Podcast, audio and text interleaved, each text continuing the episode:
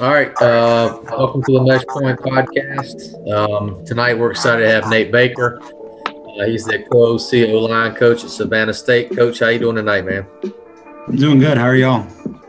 Great, Coach. Well, we're hanging in, right? Navigating the still craziness of COVID, but um, you know we're we're hanging in. So, why don't you kick us off?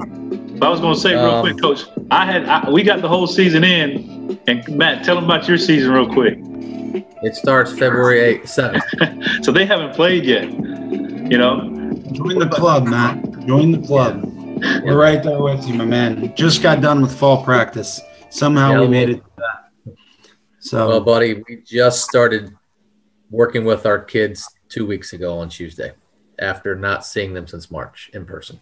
So, I'll, I would take fall practice. I would have taken fall practice. Um, yeah, we were glad you guys do it without without hesitation. That's a good thing. Yeah, you're lucky. All right, so um, kick us off, man. Talk us talk talk to us about your background, right? So, you know, where you played, um, where you've coached that, that led up to um, where you're at now at Savannah State. Yeah, so I uh, I started off at Georgia Southern, um, went there, thought I was going to be able to, you know, get on the team, and I and I had an opportunity to do all that, but I I really went there to coach, and so. After I had kind of seen how everything worked, I was like, you know, I really just want to coach. And so Coach Hatcher gave me an opportunity um, to kind of come in and be a student assistant and just kind of teach me the ropes to how everything works. So I did that for a year and a half with him. And then uh, Coach Monken came in, and that's kind of when I got to really start to really do some stuff coaching-wise. Whenever Coach Monken and Coach Davis came in, um, it just worked out to where Coach Davis didn't get an assistant O-line coach. And um, I got to be his assistant there his first year and kind of work with him throughout um, the next four years, working in different spots, but O-line in the first year, and then going back to O-line my last, my first year as a G A. Um, so I was there with him from, uh, I was there with Coach Monken. Well, Coach Hatcher was two seasons, and then Coach uh, Monken was all four seasons there with him. And um, getting to work with Coach Davis and being in the triple option and really learning how that stuff worked was – it was really an incredible experience, something that I had never really imagined. We had – I'd been to Georgia Southern camp when I was in high school and went to all those things and did the triple option camp and did all that stuff, um, but I just never really anticipated actually being able to coach in it. And so next thing I knew, we're, you know, I'm coaching over there. Doing that, and then Coach Fritz came in.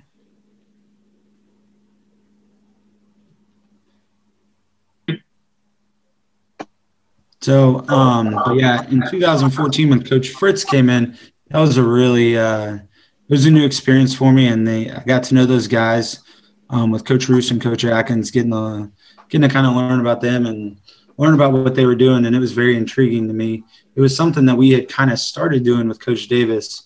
And it was something that they uh, that they had been doing at Sam Houston State, or Coach Rush had been doing at Sam Houston State with Coach Fritz. And um, it was intriguing. So I was like, this is cool. Going to get to do option principles, but kind of learn more traditional inside zone power and stuff like that. And so I ended up staying there for uh, two seasons with Coach Fritz. And then everything kind of Coach Fritz went to Tulane, and I was like, I, I want him ready to be a full-time coach. So I went to Georgia Military College and spent three years there. And so uh, going to Georgia Military College was an interesting experience, coaching JUCO football, um, running just a traditional offense, something that I had never been in. You know, even with Coach Hatcher, my first year and a half, I mean, he was a spread it out, throw it around, mesh, you know, quick game, get the ball out. You know, we're running the ball, but throwing screens, doing all that stuff, to being in like an offense that ran inside zone, power, I S O, stretch, doing all those different concepts. It really kind of helped complete me as a coach. And um, it taught me a lot. Like I thought I was like, I thought I knew my stuff. And then I got there and I was like, yeah, I'm not as good as I thought I was. But um, so that was a good, that was a good refining process for me to just kind of learn about all the different things that went into just what a traditional offense looks like.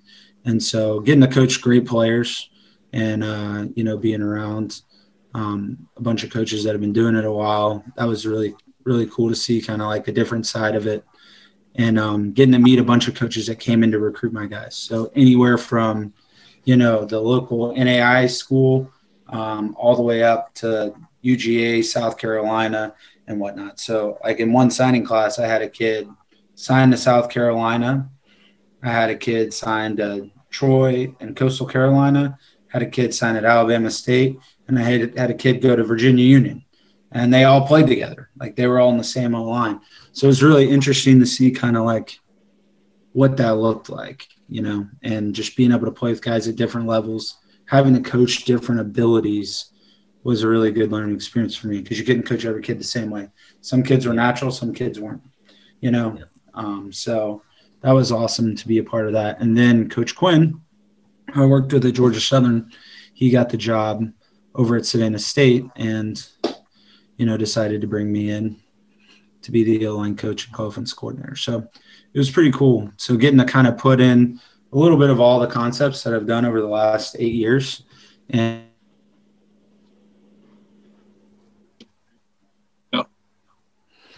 And so yeah, being uh, being able to kind of put all those concepts together that I've been that I've been able to do for the last couple of years has been um, pretty cool to see. So that's that's been nice.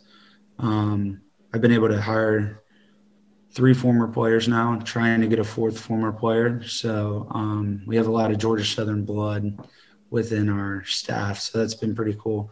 And we have one coach that was played at Western Carolina, so he's like, well, I guess I'm like a Georgia Southern guy now, because no one cares about Western Carolina anymore, you know. So it's been really cool to kind of see that. But just bringing in guys that have been a part of the culture um, that was built at Georgia Southern by Coach Monken and continued on by Coach Fritz and even Coach Johnson, you know, a lot of the same traditions at Irk, they passed on from Irk, you know, to Coach Johnson and all those guys down the line. So it's been pretty cool to see that, and being able to work with a group of guys that have the same mindset and have done it really helps, you know, being able to pull up film of, you know, the coach that's coaching these guys doing that has been huge for us. So it's been awesome in that regard. So. Well, that's awesome. You've had a lot of good experiences, uh, particularly early on. So that that'll, that'll help you as you go. I'm curious, are you from Georgia? Yeah, I'm from Georgia. Never left. I've tried to get out a couple times, but um, never had the, Never. Where did, never where did you go to high school? Unfortunate. I went to Starsmill High School up okay. in uh, Fayetteville, Georgia. Yeah. So, um, yeah, I've been in Georgia my whole life. I, I lived in I lived in Texas for like, I think like nine months when I was like four. That's the only time I've ever not been in Georgia. So it's yeah. been cool. Kind of grew up in the same area, and I've been down here in Middle Georgia and Southeast Georgia since, you know, I went to college. So it's been eight years in Statesboro, went to Milledgeville for three, and now I'm back in Savannah. So yeah. Yeah. Um, not a bad place to be for sure. Yeah. Yeah, no doubt. Hey, um, real quick, you, you mentioned several guys, but like, you know, when, when the, when the chips are down, you got to make a hard decision. Maybe, maybe for instance, when you left uh, Georgia Military to go to Savannah State, who, who are some mentors, some guys you're going to talk to, you know, to help you make the difficult decisions uh, as you move forward?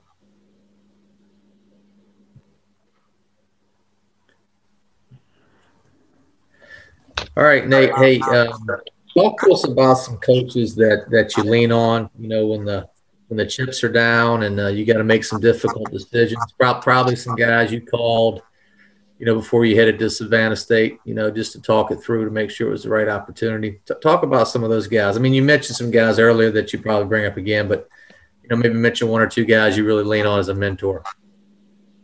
Yeah, it's been a, it's pretty cool. I've had some really pe- great people invest in me in different ways.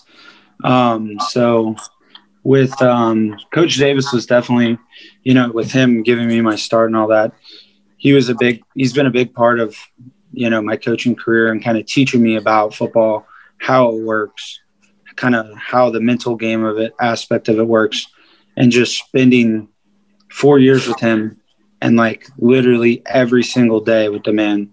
Like he's always a guy that whenever I need something or I need advice, he's definitely one that I always call. Um, Coach Atkins is another guy, the guy that I worked with over at Georgia Southern, the O-line coach. Um, he also, he also helps me out a lot with a bunch of those things. Um, just being able to, you know, whether it be new drills or just kind of processing through and calling people for me. And then I'd say one of the top ones that really has given me advice and helped me out in a bunch of different ways is uh, Coach McGee, Del McGee, um, who's over the running backs coach over at Georgia now. But he, me and him developed a, a cool relationship at Georgia Southern. Um, and he was always been like, always mentored me in different ways. And just anytime I need something, like I can call him and he'll always pick up the phone or get back to me as soon as he can. And that's been really cool um, to kind of deal with that. But another guy that I met through G M C that has really helped me out a lot too is Coach Wolford, who's the O-line coach over at South Carolina. So um, me and him developed a pretty good relationship when I was coaching one of his players when he first got there, South Carolina. So he was, you know, he was able to teach me a lot of different things, of drills to teach Dennis to kind of train him and get him ready for the, and get him ready until he got to South Carolina, and always just let me come in the door and talk to him about different things. And uh, kind of in the same scenario, like if I ever need something or someone to call for me, like he'll be like, yeah, have them call me. You're good in that regard. So just, um, and there's a lot more. Like Coach Fritz, I mean, he's always been like, that guy as a head coach is unbelievable. Just always, anytime one of us has like a get together or bachelor party down in New Orleans, because that's where all my guys are at, all the guys I G A'd with, they're all at Tulane now. Um, like he's always there eating dinner with us, you know, and like just hanging out with the G As. Like that's what he does. It's the wildest thing ever. Um, and then, you know, Coach Monken, just being the guy that he is, um, anytime I need something or need a reference from him, I can always call him. And um, with him living in Savannah, you know, the last time he came down here, we kind of packed cross paths in a couple different places. So um, it's really cool. It's really awesome that I've worked with some just really stand up great people. I've been blessed in that regard. Like, I mean, I never would have thought when I was sixteen years old and said, hey, I want to do this, that I'd have worked for such great men. Like, you know, um, not only are they good coaches, but they're really great men, and they've been great mentors to me and the players that, you know, they've coached, which is why that, that's part of the reason why we we as a staff have gone out and hired those guys, because we know they're great kids and know they've been mentored by great people. And, you know, we respected them as players. So um, it's been cool. I've been really blessed in that regard. Like, yeah. I don't know how I got – I don't know how I got so lucky, to be honest with you. It's It's been a blessing. So I've been able to do some really cool things in my short time doing this. So um, being at Savannah State, like even Coach Quinn, like just being able to work with him and learning about different things. And, you know, here at Savannah State, they were the losingest program. They were literally the worst offense in Division One. Like they had, they were ranked one hundred twenty-eighth. Out of one hundred or one hundred thirty-second, whatever, how many teams, they were at the bottom. They were the worst offense in the league. Um, and we were able to turn that around and, um, you know, get to middle of the pack. So, but that was from Coach Quinn, like being able to, Coach Quinn's had some, he always gives me great life advice and allows my son to come to every practice, and just being able to be able to spend time with my, my son, who's two years old, and getting him to come to practice. Like, I can turn on all our practice film and you'll see him jumping around in the back in the film. And we always like kind of laugh because we'll see him on film doing something as we're watching it. Like there's no amount of money that can replace that time and that experience that my son's getting to be able to be around such a great group of guys, and how when he goes out there, like he feels like he's one of them or like one of us. Like it's really weird. So I've been blessed to be able to do that, and, and uh, learned how to kind of, you know, learned a lot of great things from those guys. So it's been really cool. It's been, it's been a blessing. There's no doubt about that. Yeah, no, no, that you, you've had a great experience thus far. And, uh, and that's awesome. I, you know, it's, it's nice to be able to have, uh, you know, in your experience thus far, it's nice to be able to have upstanding, upstanding, great coaches to help you. Um, not everybody, not everybody gets that. So, um, You, you, you've you've had a you're right. It's a blessing, no doubt. Yeah. Not luck. You're, yeah. yeah, absolutely. Coach, let me ask you a little bit about football now. Um, So uh, your your time at uh, Southern uh, under Monken, you guys ran the flex phone. Tell me a little bit about uh, what you liked about the flex phone, and then maybe talk about the, the old Florida Gators, man, that two thousand thirteen game, man. I bet that was a blast. Yeah, that was a lot of fun. No doubt about that. Um, so it was it was cool to just kind of be able to see, like, our offense evolve. Like, we started off, like, we kind of came in then into a similar scenario that I'm in here at Savannah State, where we came in with the five and six team. Georgia Southern had only had one other, two other teams with losing records. So this that was the third. I was a part of the third losing season in the twenty-something year history that had been there since the eighties. And um, you know, the the way that our guys kind of just like learn the offense and the process and the detail it took to kind of learn um, the fundamentals and stuff like that, like, it's incredible um, just to see that growth that we had. And then being able to see, like, how they were able to take that, take it where we were just basically running a, you know, twelve and thirteen, you know, twenty-two and twenty-three with some belly G option behind it and some just rocket toss. And then being able the next year to get into all these different formations, a lot of the same formations you're seeing from Army now, some of them even, you know, more exotic than what they're doing now, and being able to do a lot of the same things, but just out of multiple per- formations and being able to get a little bit more advanced with what we were doing. And um, just, just getting to see kind of what had Coach Davis, how Coach Davis had taken it um, from just being a getting in spread, getting in over, getting in heavy, to getting into like heavy with um, getting into a mix of like over and heavy with like an eight back eligible to the weak side, all these funky formations that like no one knew how to line up to, but he had to do it V M I because they were, they were so average. Um, like he took that to Georgia Southern and we had good players, you know, and that helped us out a lot. So, um, but just learning how to formate people from Coach Davis was like, that's something that to this day, like I cannot, I cannot like, it's just different. Like just learning how he thought and how he would manipulate people was incredible. And so just being able to be a part of that and learning about all the different intricacies of the flex punt offense was, it was fun. It's something that, you know, until I kind of got later on into my career, I had no idea how similar the flex punt was to a traditional offense. Like I had no idea how the fundamentals crossed over and all the things that I had learned, how they were going to help me in the future um, with running inside zone, you know, because that's all we do now is run inside zone and power. But all the fundamental and all the teaching and all the body mechanics and all that stuff that I learned from coaching O-line and the triple option, it's all the same stuff that, I mean, LaCharles Bentley, what he's teaching is the same exact thing that you guys are teaching as triple option coaches. It yeah. just looks different. You just got sixty percent of your weight forward. But as all that man talks about is triggering your knee and training guys to trigger their knee and transition their weight. Well, triple option coaches were probably the first people to really go into detail and, and like really understand how important that is for an offensive line. You know, I mean, that was the number one thing that Coach did. That was the first thing I learned about was, hey, you got to transition your weight. You got to get your second step in the ground and get your feet in the ground as fast as possible. Well, now is all I'm teaching is the same exact process, just from a fifty-fifty stance and being balanced. And so um, those fundamentals, I tell people all the time, it's like those triple option coaches, they are by far the best coaches in America because they are coaching.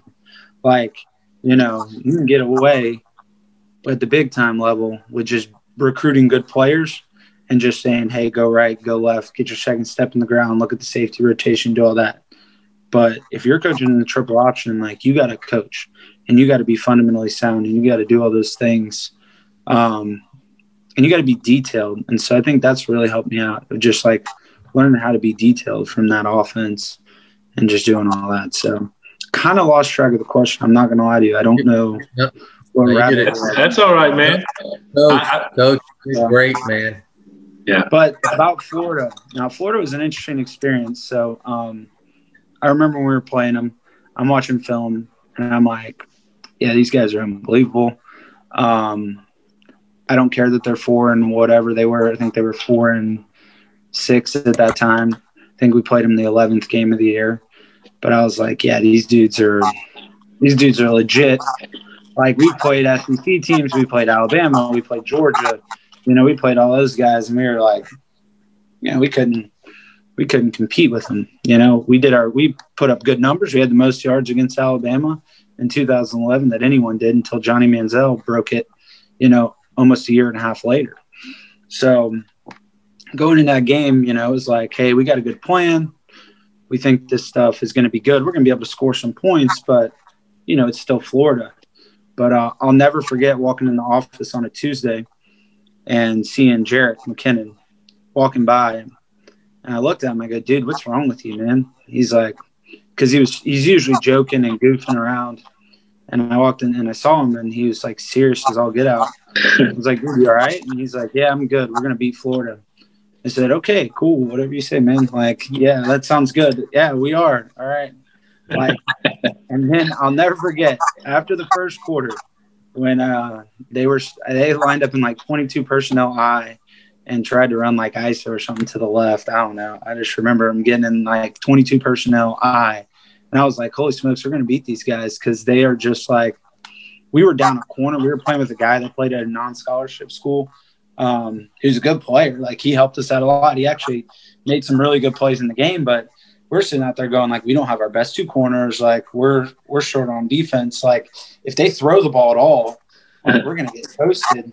And our guys just rose to the occasion, to be honest with you. Like, they, our defense played played lights out, and, you know, our guys, they believed they were going to win. Like, they knew they were going to win going into the game. And so um, it was cool to just kind of be a part of it and see, like, because I knew after the first quarter, after I saw what they were doing on offense, and we had had some success. We didn't score. I don't think we scored in the first quarter, but we had had some success, and we'd been moving the ball. It's like, oh, wow, like, if they keep doing this, we're going to win. Like, we're going to legitimately beat these guys. And we end up beating them. And so it was uh, – that was probably – that was that, that was definitely one of the highlights. I still don't know if it topped the two thousand ten win versus App um, that we had when we beat them at home, and that kind of gave us our final jump to get to the playoffs. That might still be my favorite win of all time. But the Florida one's definitely up there for sure because – I mean, there's just nothing like being a little F C S team.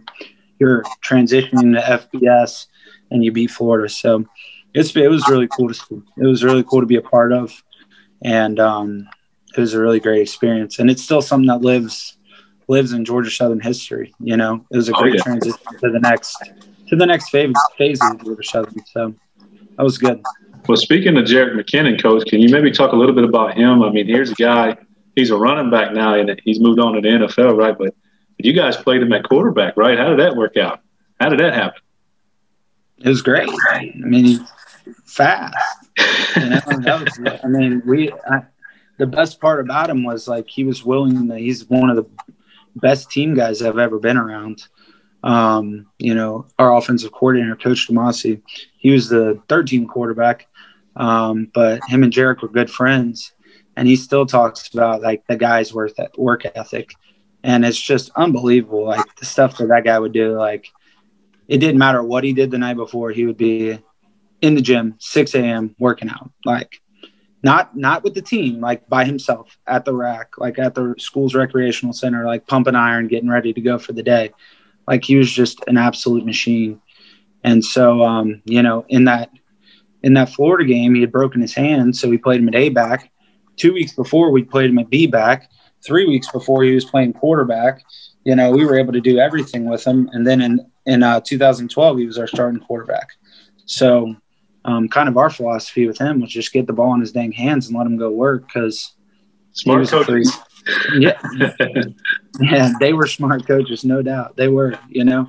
It was it was find a way to get Jerick the ball. So we would we would literally game plan. If we knew they were going to make us give the ball a lot, we would put him at B-back and let him play B-back that week. If we knew they were going to let us get on the perimeter and pitch it, we'd put him at A-back. If we knew they were going to let the quarterback keep the ball, we'd put him at quarterback. And he was – and that just tells you what kind of kid he was. Like, he could be able to do it all. Wish he could have thrown the ball a little bit better, but, you know, for the most part, I mean, shoot, he's just he's just a ball player, which was really which was really unbelievable. I mean, like, just being around him, like, we knew if he got invited to the combine, his draft stock was going to shoot through the roof, because it's like, you know, we saw what he did in the weight room, we saw what he was doing and all that stuff, and it's like, if this guy gets to the combine, like, and he got invited, and it's all sorted. And, you know, he went from being a seventh. I tell tell some of my kids about it now that I feel like have a shot. It's like, if you can get to the combine and show out, you're going to have a shot. Same thing happened with Breida. You know, he goes and runs a four two. He was on no one's radar. He goes and runs a four two nine, jumps a forty-two, and does some stuff like that. You know, Jerick dang beat all but two offensive linemen on bench press, you know, as a freaking running back. So um, that'll turn some heads pretty quick. So it was cool. It was cool to kind of see him grow as a man and see what he's doing now and see the success he's having. So it's always cool to see the, you know, the, the past Georgia Southern players that I've been able to be around be in the N F L and have success like that. So speaking of the evolution you talked about earlier, like talk, can you maybe talk about going from the flex phone? I know there was uh, different coaches in between when Fritz came in, right?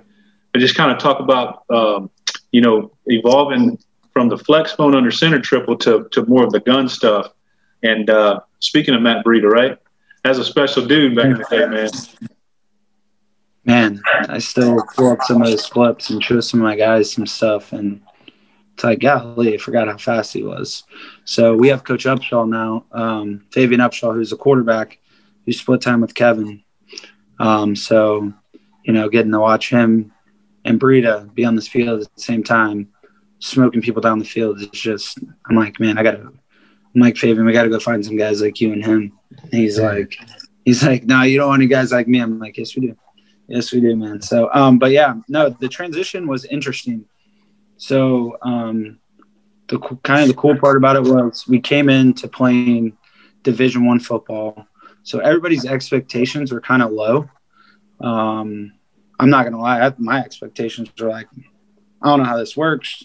Like, we were under center triple, like, we're trying to run inside zone. Like, I don't, I don't it's know. Taboo, man, right? Yeah. Yeah, it was kind of weird um, at first. But then after I kind of got into it and started, like, learning about it and watching what we were doing, I was like, oh, wow, like, this, this is actually a really good fit for us. Because, like, yeah, we were, you know, we had three hundred pound guards that were physical. We had longer tackles that were athletic. And then, you know, our center was a little bit undersized, but he's a good player. And, you know, I'd put him in a fight with anyone.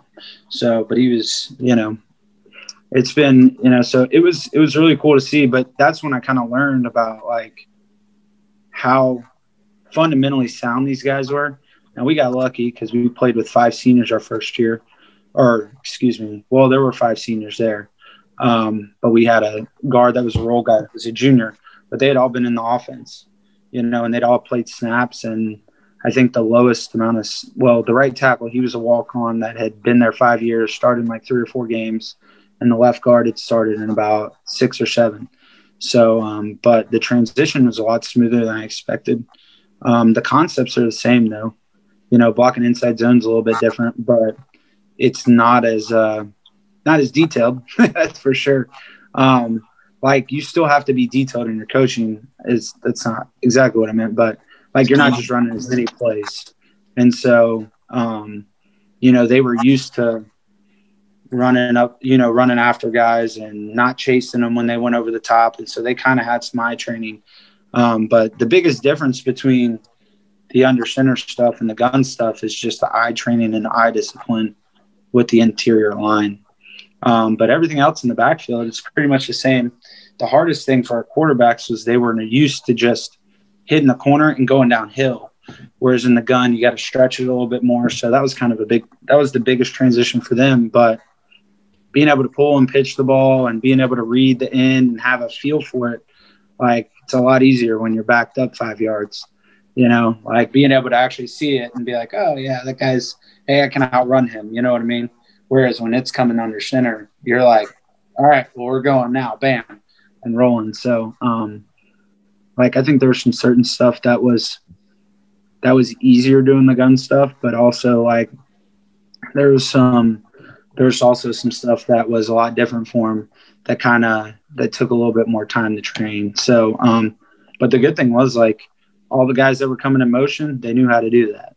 You know, they knew how to stay in phase. They knew how to do all those little details. And so a lot of the things I struggled with last year at Savannah State, like the, when we, when we transitioned, it was like, these guys knew how to do all those things. So, um, like, I look back a lot on our time at, you know, being able to look back through time at, you know, two thousand ten to two thousand fifteen with two different staffs and two totally different offenses, and kind of be like, okay, this is how we were coaching it in the under center stuff. And like, now we can use that in this aspect of it. Hey, this is how we were coaching it in the gun stuff. Now we can use this aspect of it. So it's been kind of cool to see, um, see how it works. The difference is you can't block all eleven guys, you know, and the under center, you can get them all, you know, you got a guy for everyone. And the gun stuff, you don't always have a guy for everyone, but you know, they're not filling downhill as fast. They're a little bit slower. You can misdirect them and move them. And it's a lot easier to know what they're going to be in, you know. It's, I don't know how it is in high school, but in college, it's a lot easier. Like, you know exactly how they're going to line up to a certain personnel group and a certain formation.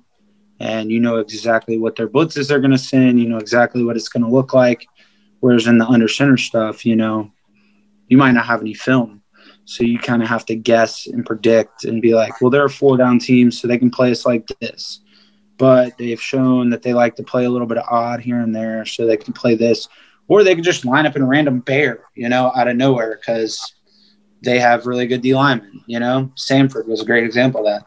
Samford, I don't think they ever gotten bear until they played the triple option. It was like, you know, okay, cool. So um, being able to be predictable, a little get defenses that are a little bit more predictable, and understanding that has been nice for us. Like, that's part of the th- reason why I like the gun a little bit, not a little bit more, but I like them both about the same. But that's why it's easier for me, like, because you know, just know what you're going to get.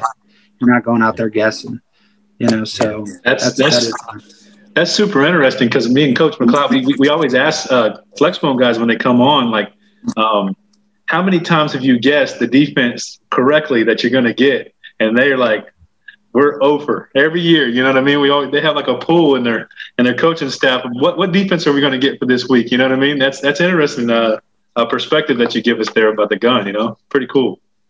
Yeah, it is. It's wild, man. Like, and I think that's, that's been a huge help for me. Like, kind of being, having to, like, all right, like, we're playing Florida and we don't know what they're going to do. So you have to literally watch every game and see, like, okay, when they get a tight end, this is this is their number one way they line up. This is their number one coverage. Okay, does that match what we think they're going to do? You know, they're playing four down. They're predominantly four down. Like, we don't think they're going to play odd. So let's try to, you know, let's try to just practice even this week and pray to God it works out.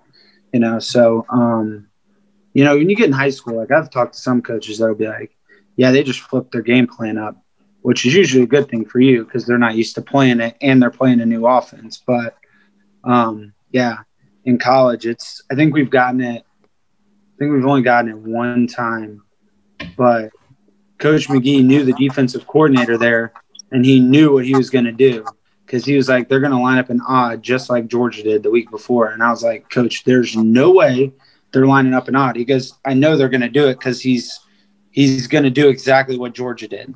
And I'm like, that's dumb if they do that. But he was dead on. They did. And he scored fifty-two points. So, um, you know, but it was like, but he was, but he, that's the only time we've been caught kind of off guard a little bit, you know, with certain stuff now.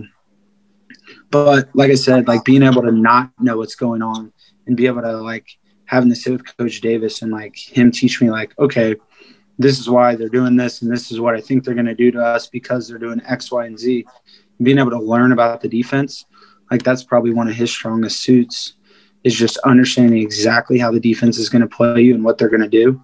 And so being able to sit with him and learn from him how that stuff worked was a huge, huge deal for me because I've been able to take a lot of the same concepts and apply them to the gun stuff. Like I know, okay – Like, I'll go and watch every single run play that a team runs every week, like even though they won't face any zone read, and see where the safeties fit and what coverage they're calling, so I know exactly where I'm going to get my pulls from.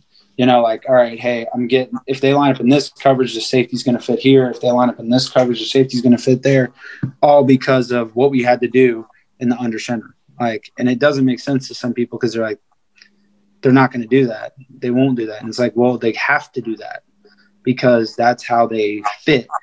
And and it's just – it doesn't make sense sometimes because right. It's like, well, they got to play – you know, they're going to play man. Well, it's like, yeah, they're going to play man, but – where are they going to fit? That's all I care about is, like, where they're fitting, being the O-line coach, you know. I care about where they're fitting, whereas the other offense coordinator's like, well, how many are going to be on the perimeter?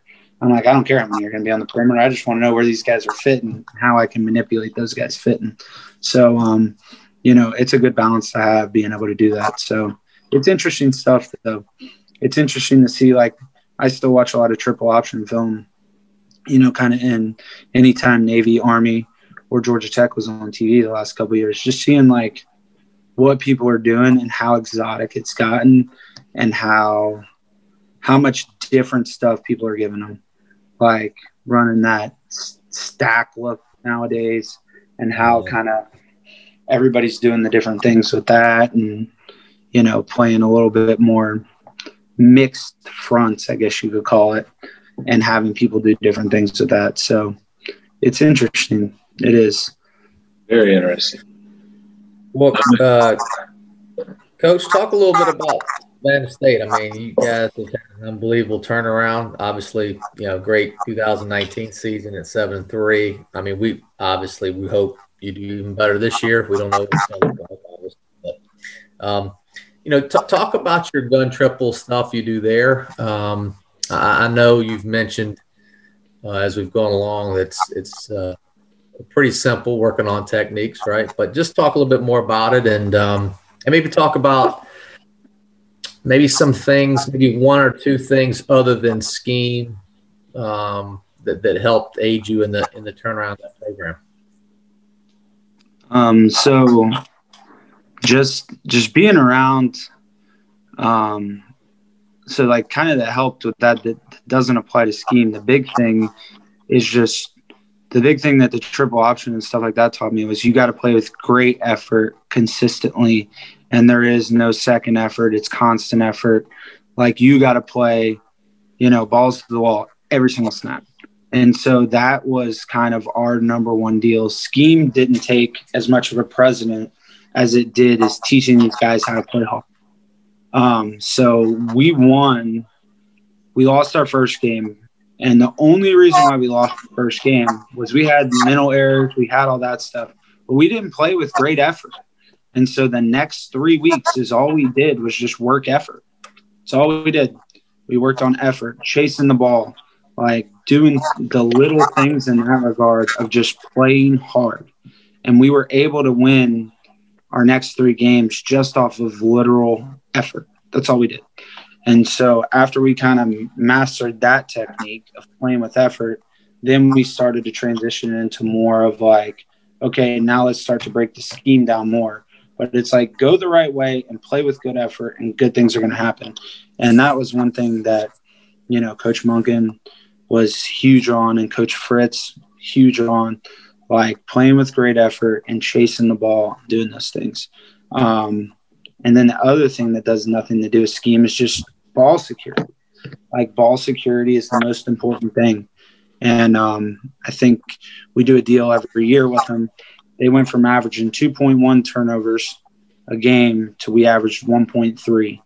Um, we had one game with three turnovers in it, which kind of killed our average a little bit. Um, and we had a turnover with it. That was a pick at the end of the game. But um, so – but we averaged only one point three turnovers a game. And we had three games where we didn't turn the ball over at all. And um, that was the reason why we were so successful. Um, not because of the offense that we ran, not because of all that. It was purely based upon playing with great effort and taking care of the ball. And so that's kind of what um, – when we played Alabama, you know, we're an F C S powerhouse. Alabama's a you know, Alabama was the pre- predominant, pre- preeminent powerhouse in F B S football at that point. And it's like, well, why, you know, how come what we're doing works and how come what they're doing works? And then I started to look at it more, and it's like, well, they have good players. You know, we have good players. Well, they run the ball. You know, yeah, they throw it, you know, probably forty percent of the time, but they run the ball sixty percent of the time. And then the other thing was they play with great effort. And we we both as those, when, we, when I started to look at it, it's like, well, we both do the same things, you know. Like, we have good players, we play hard, and we run the ball, you know, and don't turn the ball over. And so those are things that I think, like, schematically, if you can get those down, like, that's why the triple option in itself is just such a good offense, because, you know, you work on those things, you work on the details of it, and you can be have a bunch of average Joes out there and go five and five. You know, you can have, when you start to get really good players out there, that's when you start to win national championships, you know, or state championships or whatever it is. So, um, you know, I think those are the big things. But when it comes to schematics, you know, we've been able to dabble a little bit more into things in the spring. Um, we had a short time building up to this point. I went from having six guys in the spring. My first spring here had six guys in two thousand nineteen spring. Then I got it up to eleven in um, eleven or twelve in the fall. And then I went back down to ten in the spring. And now I'm up to eighteen in this after this fall camp. And so Coach Quinn, like, he made a big emphasis on recruiting a lineman. I signed five of them. I brought in three walk-ons. Like, so we are up to eighteen now. Um, we we had twenty of them, but we moved a couple to different positions. We moved one guy. We had the tight end because we lost the tight end. And um, and I was like, this kid – I never say this, but I was like, this kid's too athletic to play tight end. Like, he's physical. He's all these things, but he's too athletic to play a line. He's got to play tight end. And we needed a spot there, and so that was a good fill for us. But um, – so this was the first time that I've had a full group of guys and being able to work with those dudes. Like, now we're going to be able to be even more multiple because we're going to be able to be fresh, and they have an understanding. So just kind of like we, we worked on building blocks. We weren't able to do anything really ultra special in the first part of the year, but kind of the way we work is we, I call it layering, and it's kind of the same concept as a triple option. So you start with, you know, just working twenty-two and twenty-three and twelve and thirteen, just triple and inside and inside give, and just working those concepts. And you do it for three or four days and you get good at it. And so we kind of do the same thing. We just run inside zone for three days and then we add the different tags to those things. Um, and then, you know, we start to work on our specialty plays. So our next play we'll do is power. You know, when you're under center, you usually do belly G, some along those lines. Um, but just kind of layering everything. We'll work inside zone, get the concept of that. Then we'll go to power. And then eventually, like day eight, we'll put in like a speed option or something like that. And so we just have to kind of build on it and roll with that.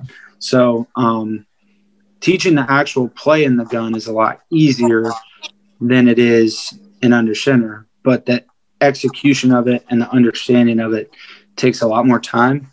Um, the hardest thing for the gun stuff is linebackers move and you can't lock onto them. Whereas under center, the linebackers are pretty stable. Yeah, they might scrape, but you're you're moving at such a fast pace, you run into the guys. Whereas in the gun, you know, you're at a little bit slower pace, and those linebackers are shooting across your face, chasing the thing flat, and now you got to train your eyes. So we do we do a lot of eye training. We do a lot of what we call zone versus movement. We're practicing just D linemen moving, linebackers moving, practicing all that stuff so we can train our guys' eyes. And it's what it ends up doing with just working the same fundamentals over and over again, much like the under center triple. Working those same fundamentals over and over again, you're able to build and layer plays on top of each other. So we ran inside zone and power. We started, and so we just started doing that. And then in the middle of a game, I got tired. We were getting our, our butts kicked by Alcorn, and they just kept running counter on us. And we had talked about it, but I was like, just put counter in. let's run it. I'm tired of seeing these dudes run counter up our butt. Like, it was just getting annoying to me.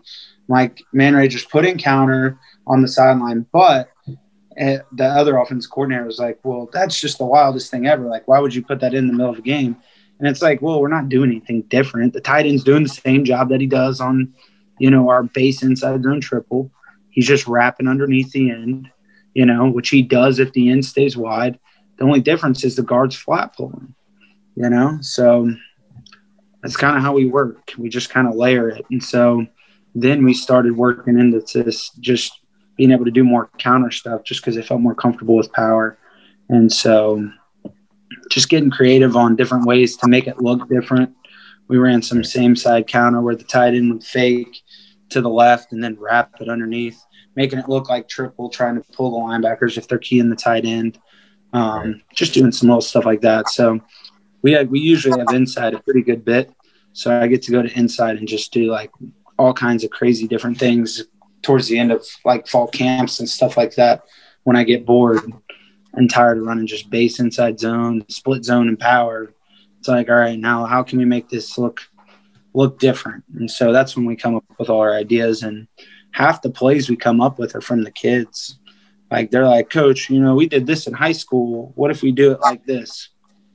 All right, go try it. And inside, if it looks good, we'll do it. And the counterplay, the same side counterplay, is kind of how we came up with that. You know, one of the tight ends came up and said, hey, why don't we do, why don't we just take three steps this way and wrap it underneath? You know, we did that at Valdosta. And I was like, sure, whatever, man. Do it an inside day. See how it looks. Next thing you know, we're watching it, and the backers are hauling butt this way, and we're hitting the counter out the back door, like, for a freaking touchdown. I was like, okay, that sounds good. So just, like, kind of taking input from players. They've done different stuff, you know.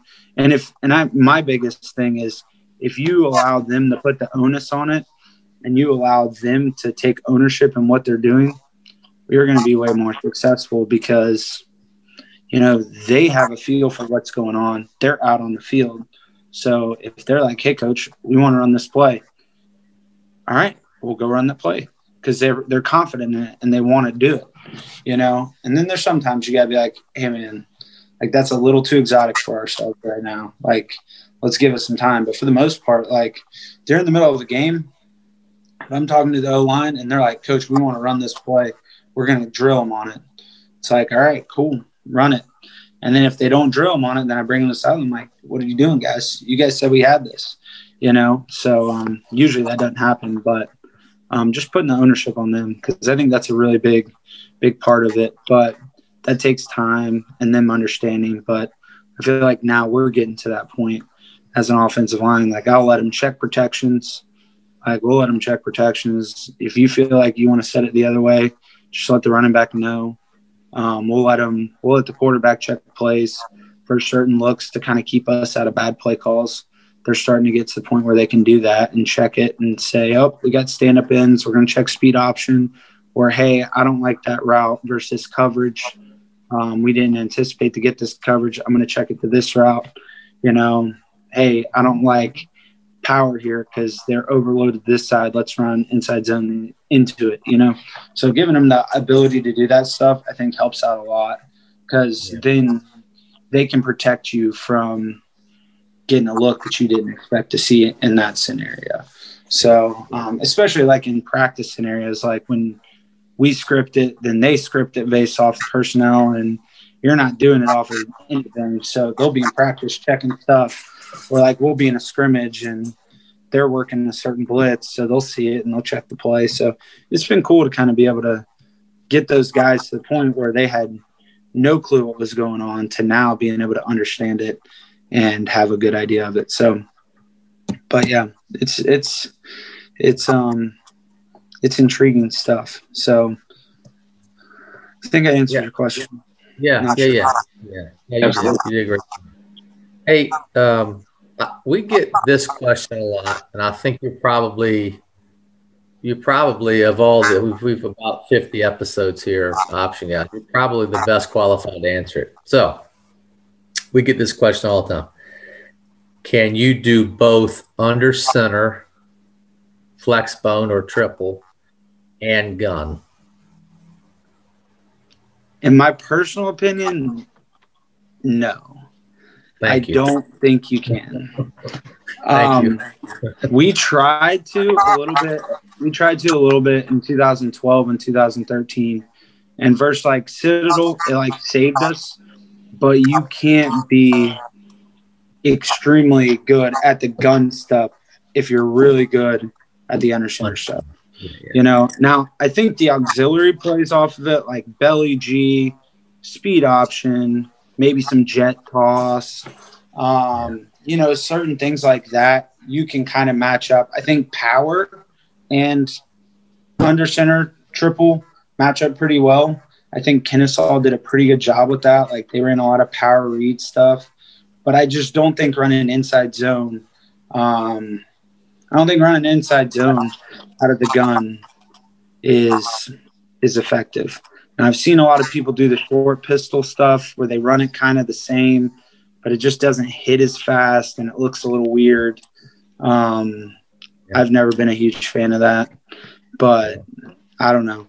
I mean, it works for people, but I just, it's just not been, not been my cup of tea. So, but like I see people on Twitter doing it all the time and they're freaking ripping yeah. people to death. So, you know, just because I haven't had success with it doesn't mean it isn't successful. So, um, but no, in my personal opinion, I don't think you can. Um, I think you can do it, but I don't think you can be as effective as you need to be, where you can say like, hey, this week we're running triple option. Next week we're going full sail gun, you know, but.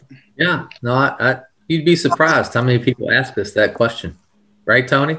Oh, yeah.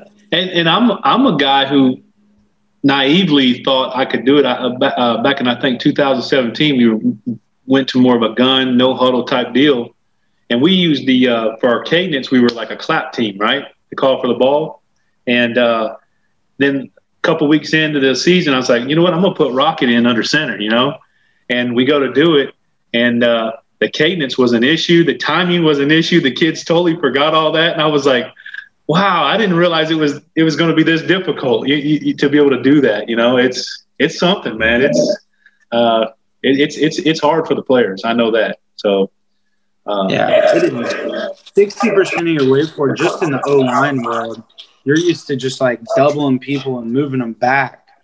And that was really like, it didn't look terrible. Like when we pulled the ball and got on the perimeter, it was fine. It was just people started realizing when we got in the gun, they didn't have to do anything but just squat the end.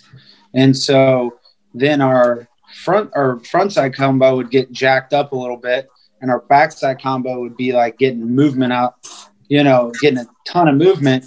And then the backside or the play side or backside linebacker, depending upon how you want to call it, the guy to the for running zone left, the backer on the left side would just scrape through the in between the, the center and the backside guard and just freaking nail it. And I would yeah. I would always look at him like, how is this not a bigger play? But the fits of it are just so much different, and conventional teams are used to fitting inside zone, whereas they're not used to fitting under center. And so I think there's certain times where, like I said, you can get away with it. If you can get the ball in the perimeter, like we had great success running midline out of the gun um, versus a four three where we looped the tackle, where we knew we were going to get a pull and knew we were going to get a pitch. Like we had great success on that because we knew the ball was going outside. We got great angles. But if we handed the ball off, it was just you're not you're not having the chance to go to the house anymore. We didn't we didn't ever hit any real big ones off of it in the inside give. It was only on the perimeter. So I think the perimeter game out of it is fine. But like you said, when you try to start timing up different motions, you have a totally different snap count. If you're teaching the O-line to be in the same stance, like yeah. well then it's going to be totally different. The backers are playing different. They're they're able to see things a lot better because it's not right up in their face. I just, it's hard. But I think the power stuff, I, was, I think the power stuff's really good out of it, though, because the power stuff kind of matches up a little bit better because you're working that double team in the same fashion. Um, you know, and you can get some jet power read or just run straight power read or just hand the power off, you know. But to do the triple stuff out of it, it's tough. Now, what do you what do you think about inside zone? I mean, uh, as far, I mean, I know that's what you guys run and everything, but um, – what would you say to coaches that uh, give it a bad rap? They think that it's a soft scheme. I mean, got you know guys that are uh, beer guys. You know, we get that a lot. That it's a soft scheme. You know, different different stance, you know, guys are upward, you know, things like that. Um, for the tackles, it is a little bit softer. I'll give them that. You know, I'll give them that. But the guard, the guard's job's a lot harder. You know, um, you know, usually at most, depending upon what you're playing, you know, you don't have those big, massive guards when you're in the under center triple. I know Georgia Tech started to develop those guys, but at the end of the day, man, like baseball in the three is hard, and you got to be physical. And in order to run inside zone, you know, fifty times a game, basically what we did in some games, ran it fifty times a game. Um, like you got to be physical, you got to be disciplined, and you got to be able to move the line of scrimmage. Um, I was the same way. I was like, yeah, it's a little bit softer scheme, but if you're doing it for a living, like I'll give it to them. Some of those spread oh, spread zones where they're, you know, five wide and they're just running quarterback, basically draw in there and calling it inside zone lock. You know, I'd give them that, but kind of the inside zone that, you know, Georgia Southern's running now and that we run, it's a little bit different when it comes to that. Like you got to be physical, you got to be a masher, and you got to move them vertical. So, um, but, but yeah, the, the good thing, the good thing about it is like a lot of the concepts on power match up with our inside zone. And so we kind of have that mentality on it, a power, more power mentality than we do uh, inside zone, cover them up, get in the way type mentality. So it's all about mentality at the end of the day. There's no doubt about that. And you'll laugh this year. Um, we, we just, we just couldn't call it zone. So we ended up calling it slice, but it's the same yeah. thing. You know what I mean? To keep it in that world, you know what I mean? Of, of, uh, you know, option, uh, under center kind of, I guess, you know what I mean? Uh, uh being aggressive, coming off, got to be tough because can't say zone, man. That's soft, right? You know, these guys. Man, yeah, no doubt. Well, the wild thing is I'm talking to my, uh, I'm talking to one of my buddies and I'm like, man, I just feel like, I just can't get my guys to like turn it loose in some regards. And he's like, it's the way you're teaching it. And I said, what do you mean? He said, you're talking too softly to them. And I was like, okay, continue. And he was like, you just got to put a more physical word with it.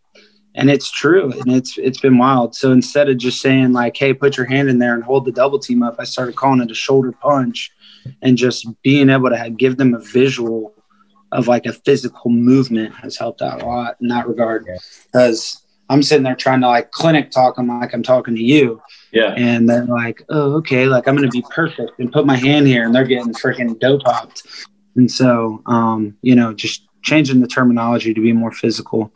I mean, cool. I'm telling you, if, you, if you called it zone, I bet you wouldn't gain as many yards as you do. It's calling it slice. I can guarantee that's right. you that. That's, that's right, man. That's the Jedi mind trick, right? It is, no doubt.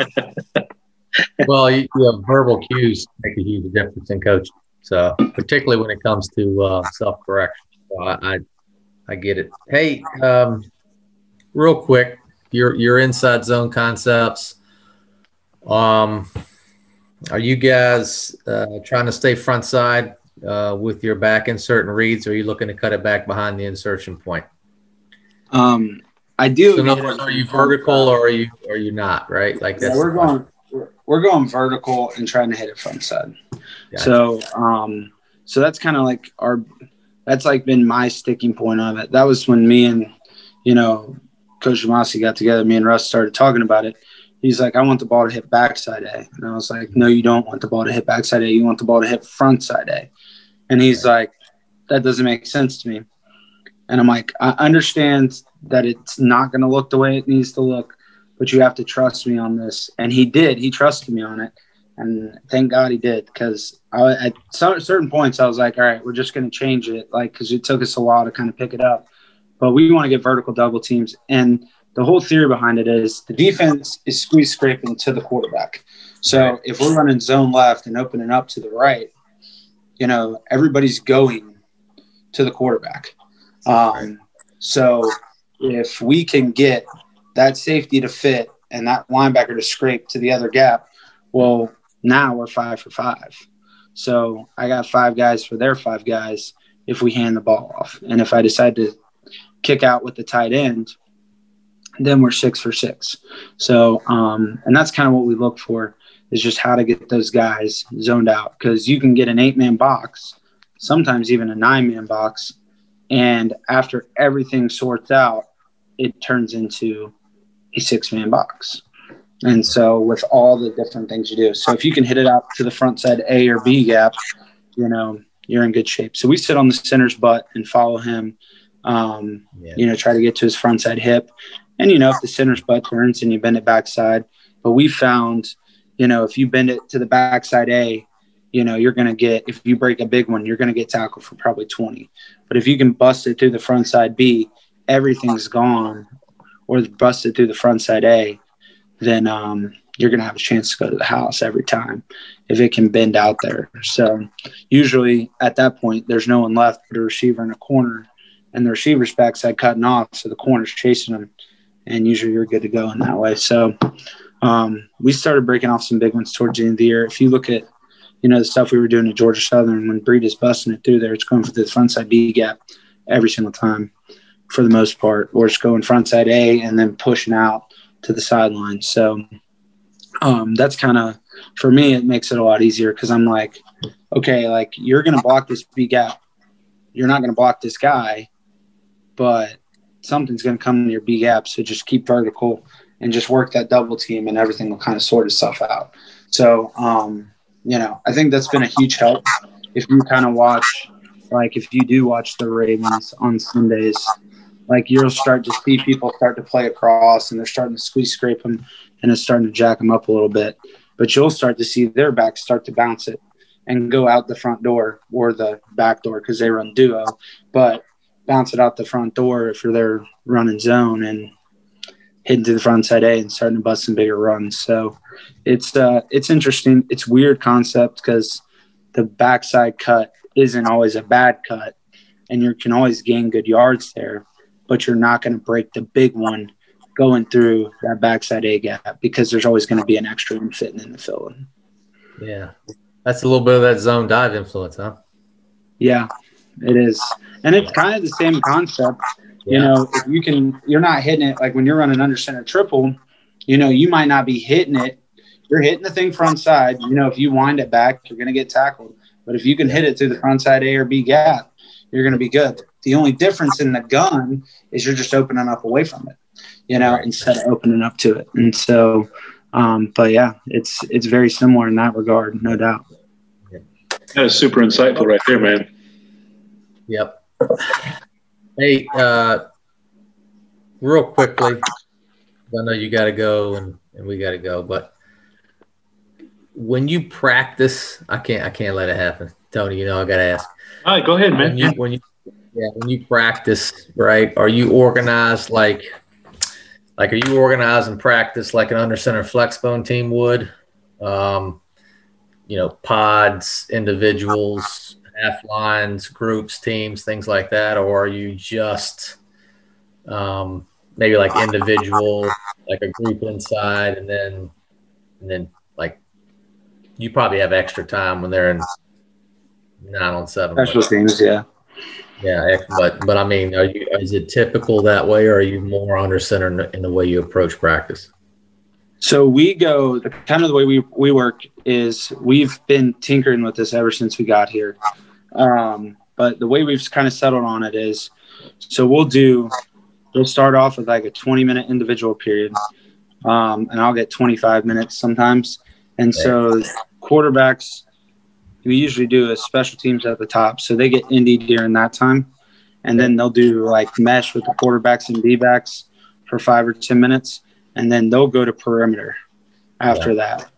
And so after they get done with perimeter, whether it's, you know, twenty minutes or twenty-five minutes in the practice, then we'll get together with the O-line and the running backs and run half line.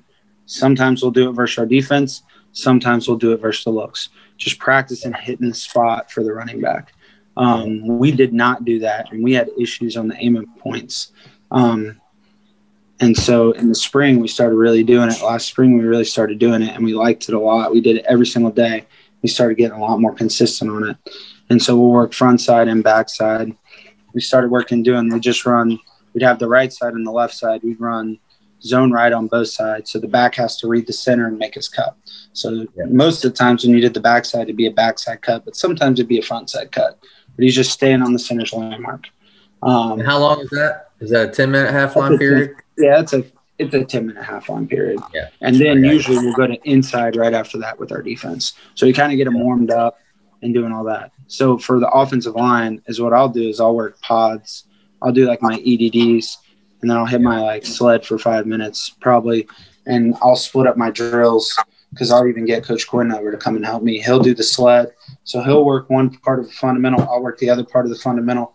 And then yeah. we'll do like a pods, like, all right, here's the yeah. backside double team, here's the frontside double team, here's the base block.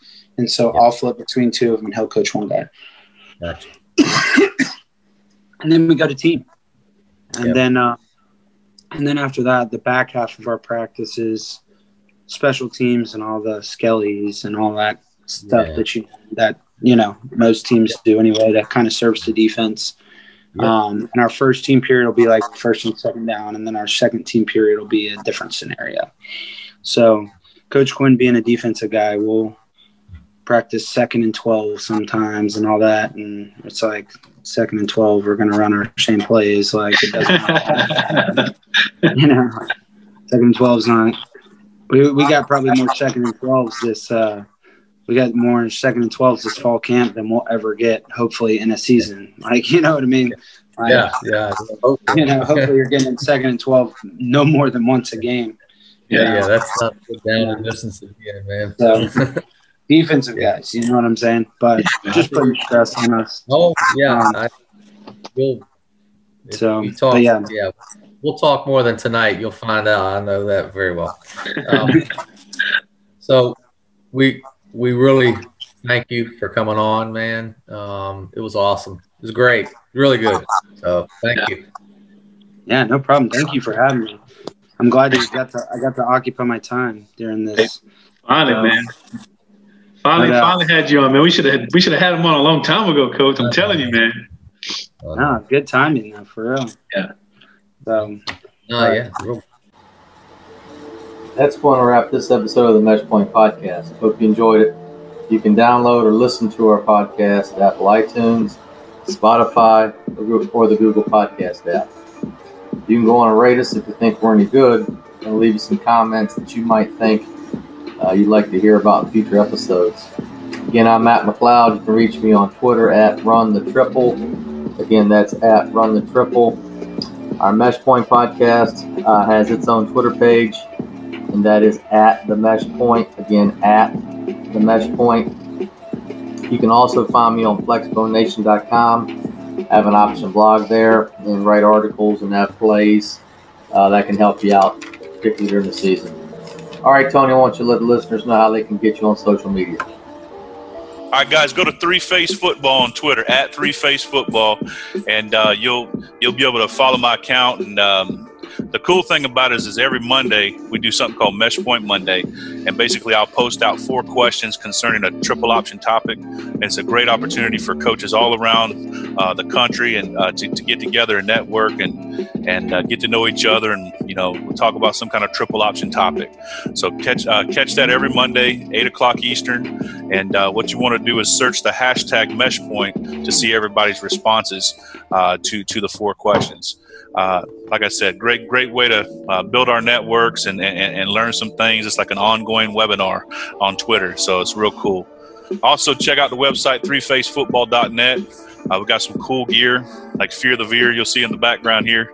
Uh, Fear the Veer stuff, uh, Meshpoint gear, and, and other things like that. So uh, go check out that website as well.